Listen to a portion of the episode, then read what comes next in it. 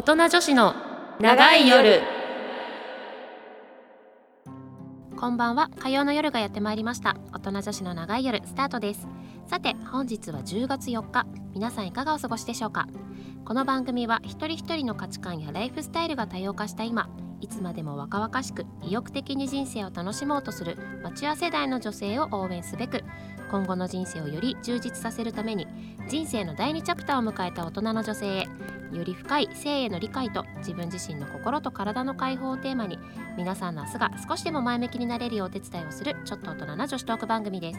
お相手はバツにシングルマザーのマサルと。もう3年目を迎えたということでちょっとびっくりしております。相沢京子でお送りいたします。小声いやほら何？マチュア世代だからさ。あちょっとお上品にね。なるちょっとお品よくね。なるほどね。あ失礼いたしましたわ。はいいえいえ。い。えということでですねあのーこの10月からなんと当番組3年目を迎えました。すごいよね。3年目だよもう。早いね。怖いね。怖いねそうなんですよ。まあおかげさまで、ね。あのー、3年目を迎えることができまたね、うん。あのーよりちょっと本当だよ。うん。勝手に喋って3年だよ。そうだよ。本当だよ。なのでね、まあ、ちょっとこう3年目を迎えたということでよりちょっとこうパワーアップというか少しだけうん。内容をねリニューアルしてお送りしたいなと、あ。はいはい。思っております。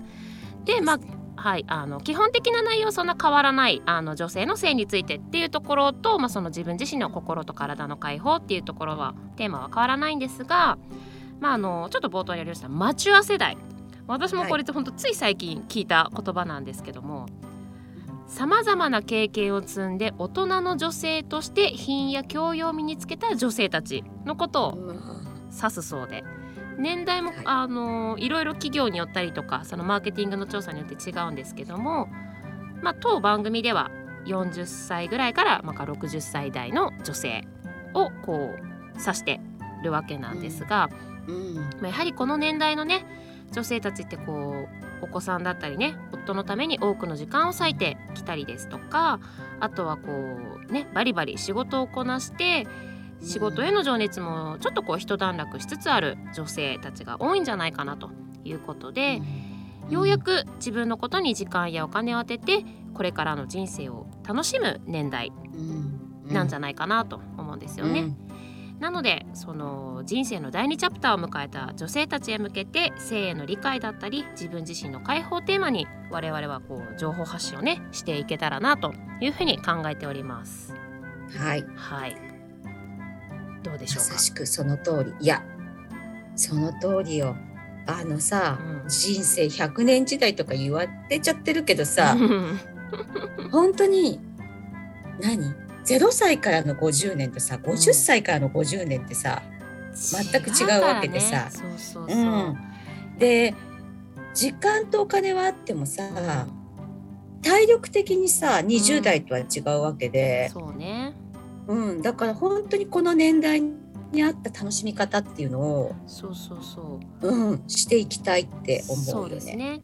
でやっぱり、うん。あの一昔のそのいわゆる中高年っていうイメージと今のその 君もあのじゃない。いやガラッと変わったでしょう。ここ数年で。いや本当にね。そうだね、うん。若いよね50代もね。若いし、うん、やっぱねそのまあねそういう若い若々しくいつまでもこうね楽しもうとする姿勢がやっぱりうん。若い世代の女性たちの希望にもなるでしょうしうんうんうんぜひねあのこのいわゆるマチュア世代と呼ばれる女性たちにはねもう自分自身を楽しんでほしいなといううに、本当そう。ん、う思いますね。思っておりますので、うん。ぜひぜひはい。楽しんで。じゃあ自分探しの旅に出ますよ。そうですね。私も。はい。なのでこれから探してさ、いやまだまだでしょう。全然いけるでしょう。わかりました。はい。なのでね我々もねそんな情報提供ができるようにあのよはい。り精進してまいりたいと思いますので、ぜひぜひはい、今後ともどうぞよろしくお願いいたします。はい、お願いいたします。セックスレスを考える。はい。ということで週ごトに変わるコーナーでお送りしていきたいと思います。第1週はセックスレスを考えるです。えー、マチュア世代と呼ばれる40代から年齢とともに女性ホルモン男性ホルモンも低下し自然とセックスレスになるカップルも少なくありません。セックスレスだけど円満というところもあれば本当は昔のようにセックスを楽しみたいという夫婦もあることでしょう。このコーナーはセックスレスの良し悪しではなく自分はどうしていきたいのかにフォーカスしてセックスレスについて考えていくコーナーですはい、はい、ということで えー、っとですね ちょっとオープニング間に合わなかったんですが、れいちゃんが間に合いました。はい、走って帰ってきました。はい、おかえり、お疲れさん。はい、お疲れ様です。すみません、ちょっと間に合わなかった。いえいえ、とんでもない。あのね、三年目の方、三年目に入った放送だって、今日が。そう。三年目とか一言みたいな。三年目に入って第一回目のね放送ということでね、はい、こう気分を上げてお送りしていきたいと思うんですが、はい、はい、まあ、この1週目のコーナー「セックスレスを考える」はですね前のクールでは第3週にお送りしていたんですけれども、まあ、やはりこのセックスレスの問題ってねもう社会問題じゃないですか。もうここまで来たら。ね、うんなのであの、まあ、セックスレスがいい悪いっていう話をするんじゃなくって、うん、セックスレスなのであればじゃあそのセックスレスをあなたはどうしたいんだいと解決させたいのか、うんうん、そうでもないのか、まあ、なんかそのセックスレスイコール悪悪みたいな風になっちゃってるの。いやそんなことはないんですよっていうことを踏まえながらねご自身がじゃあどうしていきたいのかっていうところをね見つめていただきたいなと思います。はい、なるほど大事ですからね。なるほど。なるほど。なるほどいただきました。なるほどね。はい、あの三週目もねこんな感じでわちゃわちゃやっていきたいなと思うんですけれども、はい。はい、じゃあまずですね、えっ、ー、とセックスレスってまあ結構多いと思うんですけれども、セックスレスでも関係が良好なカップルが多数いますっていうデータがちょっとあるのでそれをちょっと先にご紹介するんですが、えー、婚姻関係にあるカップルのセックスレス率が51.9%に上ると言われる日本。もう半分超えたんですね。すごいね。うん。で、えーと、株式会社テンガの新ブランドカレッサが独自に行った調査でも約半数がセックスレス状態でしたがそのうち7割はパートナーとの関係性が良好と回答しているそうなんですねさらに年齢を重ねるにつれてホルモンバランスが変化し身体的にセックスを求めないカップルも増えていくと思われます。セックスレスであることが問題なのではなくセックスで悩んでいること。イコールパートナーに悩みを打ち明けられないこと話し合えないことが問題なのではないかと思います。ということですね。うん、まあねそう。お互いがね納得している状態でのセックスレスはね十分にありえることなのでやっぱりこのセックス以外でのコミュニケーション方法をもっとおのおのね充実させていくフェーズにもしかしたらこの待ち合わせ代はねあるのかもしれないというところですね。まあ多いでしょうなセックスレスはな。国民性もあるよね。ねそうそうそうそう。ね、うん、どうしてもそこをこうあんまり多くにね、ね、できないっていうのがあったりするので、なおのことこの年代はねこう閉ざしがちになっちゃうんじゃないかなと思います。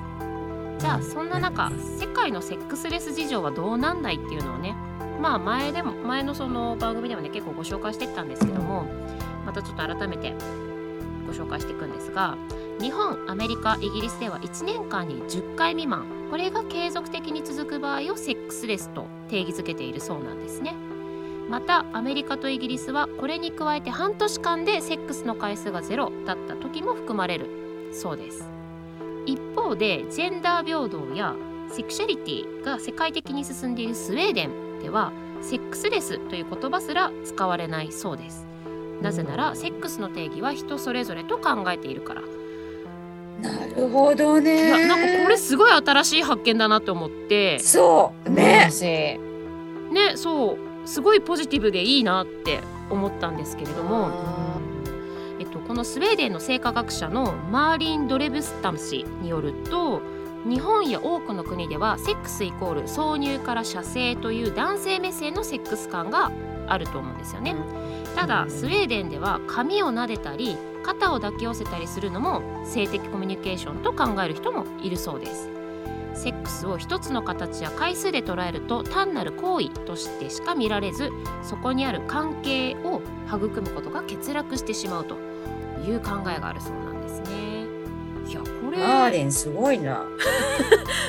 なかなかやりよるよマーリンやりよるよマーレンすごいよ。いやーなんかすごい納得だなと思っていやちょっとさ目から鱗だよねこれね。うんセックスの定義は人それぞれだそうなんです。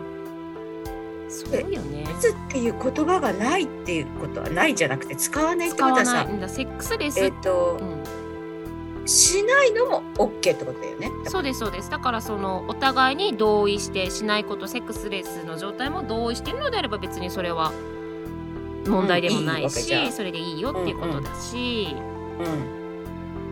そうそう。あのあのもうさやめてくんない、なるいろいろ途中で。いろいろ。いろいろ危機トラブルが起きてますけど。こちらでしかわからない危機トラブルが起きてますけど、はい。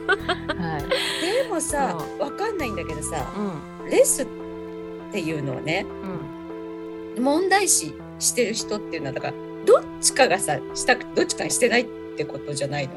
そうなんですよだから結局したくないってことでしょ、そうそうえでもどっちもしたくないししなくてもいいと思ってるけど、話せてなければわからないですよね。またねだからそのコミュニケーションがどう取れてるのかっていうことが多分重要なんですよね。です。コミュニケーションよ話せてるかどうかってことよ。セックスもコミュニケーションの一つだもんね。そうですそうです。でそのさセックス以外は話せてるけどってなるとどうなのじゃなくセックスについてちゃんと話せてるかどうか。かどうかそうそうそうセックス以外でももちろん話してるしセックスについても話せてるかどうかっていうことが本当は一番理想的なんじゃないかなっていう、ね。そうそうそう、ところで、うん。で、えっと、もう一つご紹介したいのがセクシャリティジャーナリストの、えっと、いろんな人がいいんだいね。ろんな人が出てくるんだよ。私もそうなんかいつも何を名乗ろうかも。いろんな肩書きがあることにすごく驚きを隠せていないんですが、えっとはいこの花若さんという方がいらっしゃるんですけども、えっと若さん曰く夫婦にとって必要な3つの親密さというのがあるそうで、まあ、この3つっていうのが身体的感情的精神的の3つを指すんですがそれぞれちょっとご紹介していくとまず身体的親密というのが非性的スキンシップと性的スキンシップがあり非性的スキンシップはえープライベートゾーン以外の例えば髪を触ったり肩に触れたり手をつなぐなどのスキンシップを指すんですね。で性的スキンシップっていうのはもうそのまま性的行為っていう感じなんですけどもこの2つのタイプのスキンシップのバランスが取れていないとカップルの片方は性的ものか性性的対象としてしか見られてないようだったりあとは性的に求められていないと不満を抱える。そうなんですあね。まあ、確かに言われてなんか言葉にして言われてみればうんなんかすごいわかるかなっていう気はするんですけれども、まずこのひ身体的親密っていうのはまず2つのスキンシップがあってその2つも2つともバランスよく取れてないとどちらかが不満を抱えることになるということがまず1つ。そして2つ目の感情的親密。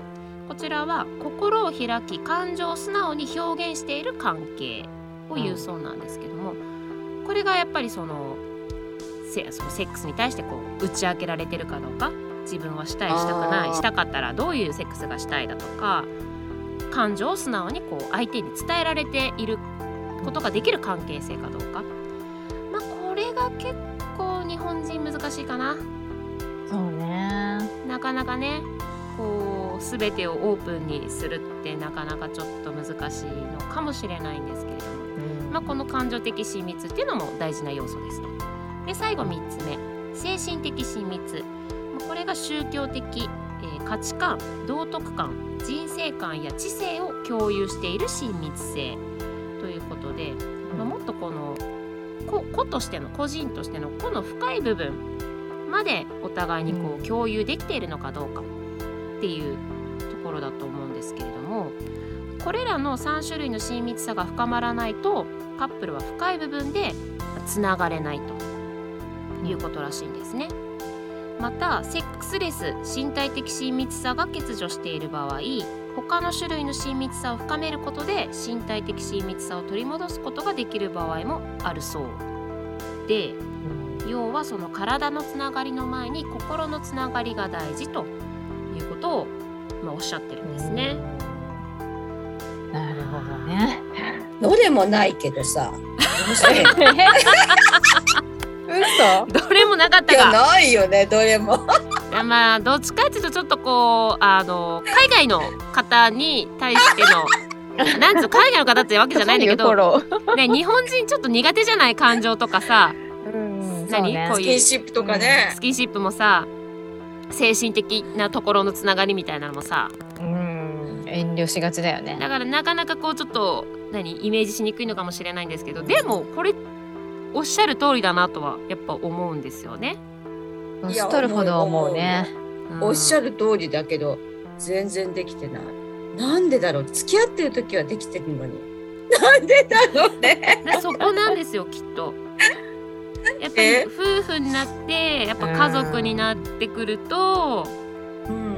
やっぱりその恋人同士とは違うまたもう相手になっちゃってる。うんそういうことだよね。日本やっぱ海外の方が割といつまでも恋人同士な夫婦が多いじゃないですか。多いしね離婚も結構多いもんね海外でもね。なんかいつまでもこう手をつなぐ老夫婦なイメージとかもだよねあるし、ね。やっぱりフランスとかやっぱりねその辺セックスレスに関してとかセックスに対してすごい積極的だしうん。国民性か。じゃあ。そうでも国民性だけで片付けちゃいけないんだと思うこれ。うん。つかこうなってかなきゃいけないんだよねそう。私たちも。そうそうそう。本来はね。本来はね。そう。高いなあこの壁は。っていうかさこれができてなくても生活できちゃってるからね多分。だから優先順位なのかなそしたら。うん。うん。何？日々の生活が第一みたいな。確かに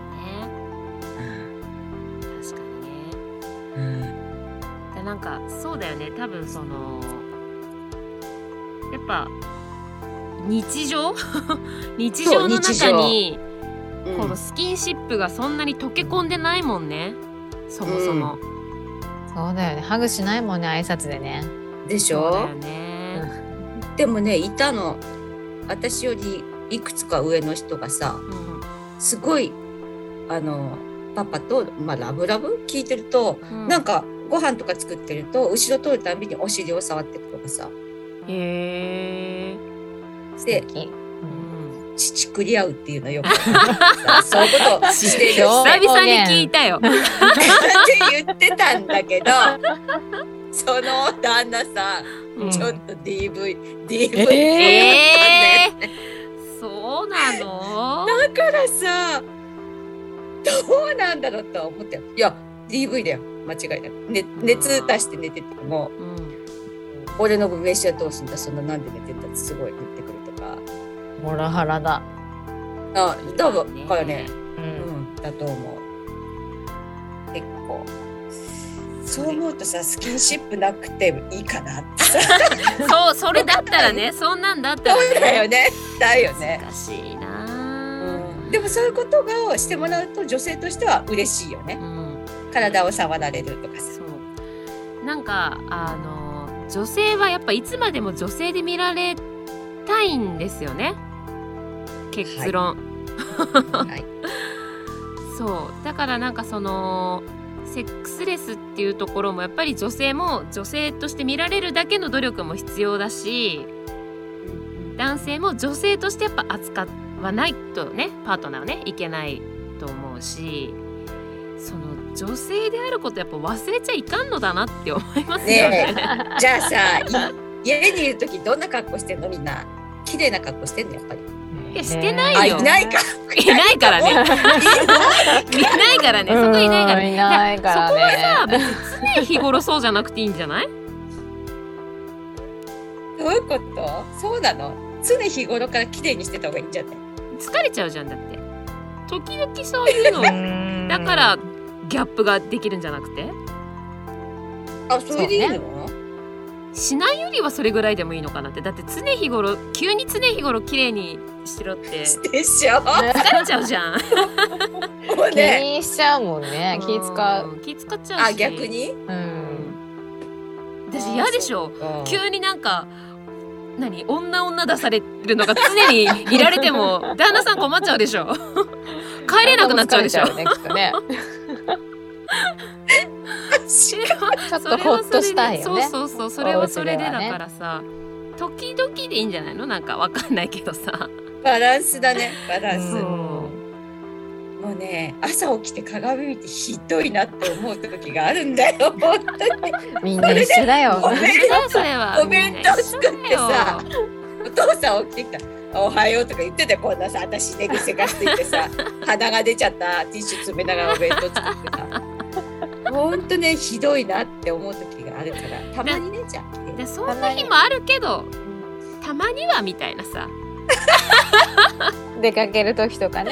でさああ二人でそれでいいの？二人で食事とかは行かないんですか？あまあほとんど行かないね。でそこをなんかあえて行ってみるとか。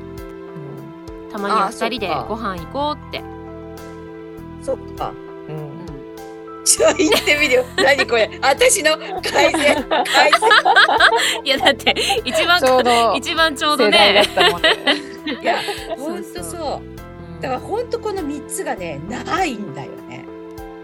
なるほどな。なやっぱこういきなり全部取り戻すのは無理でも一つずつこうね。段階を経て感ね、情なのか精神なのうん。かちょっと宗教について話し合ってみるとか そっちかい。なんだろう。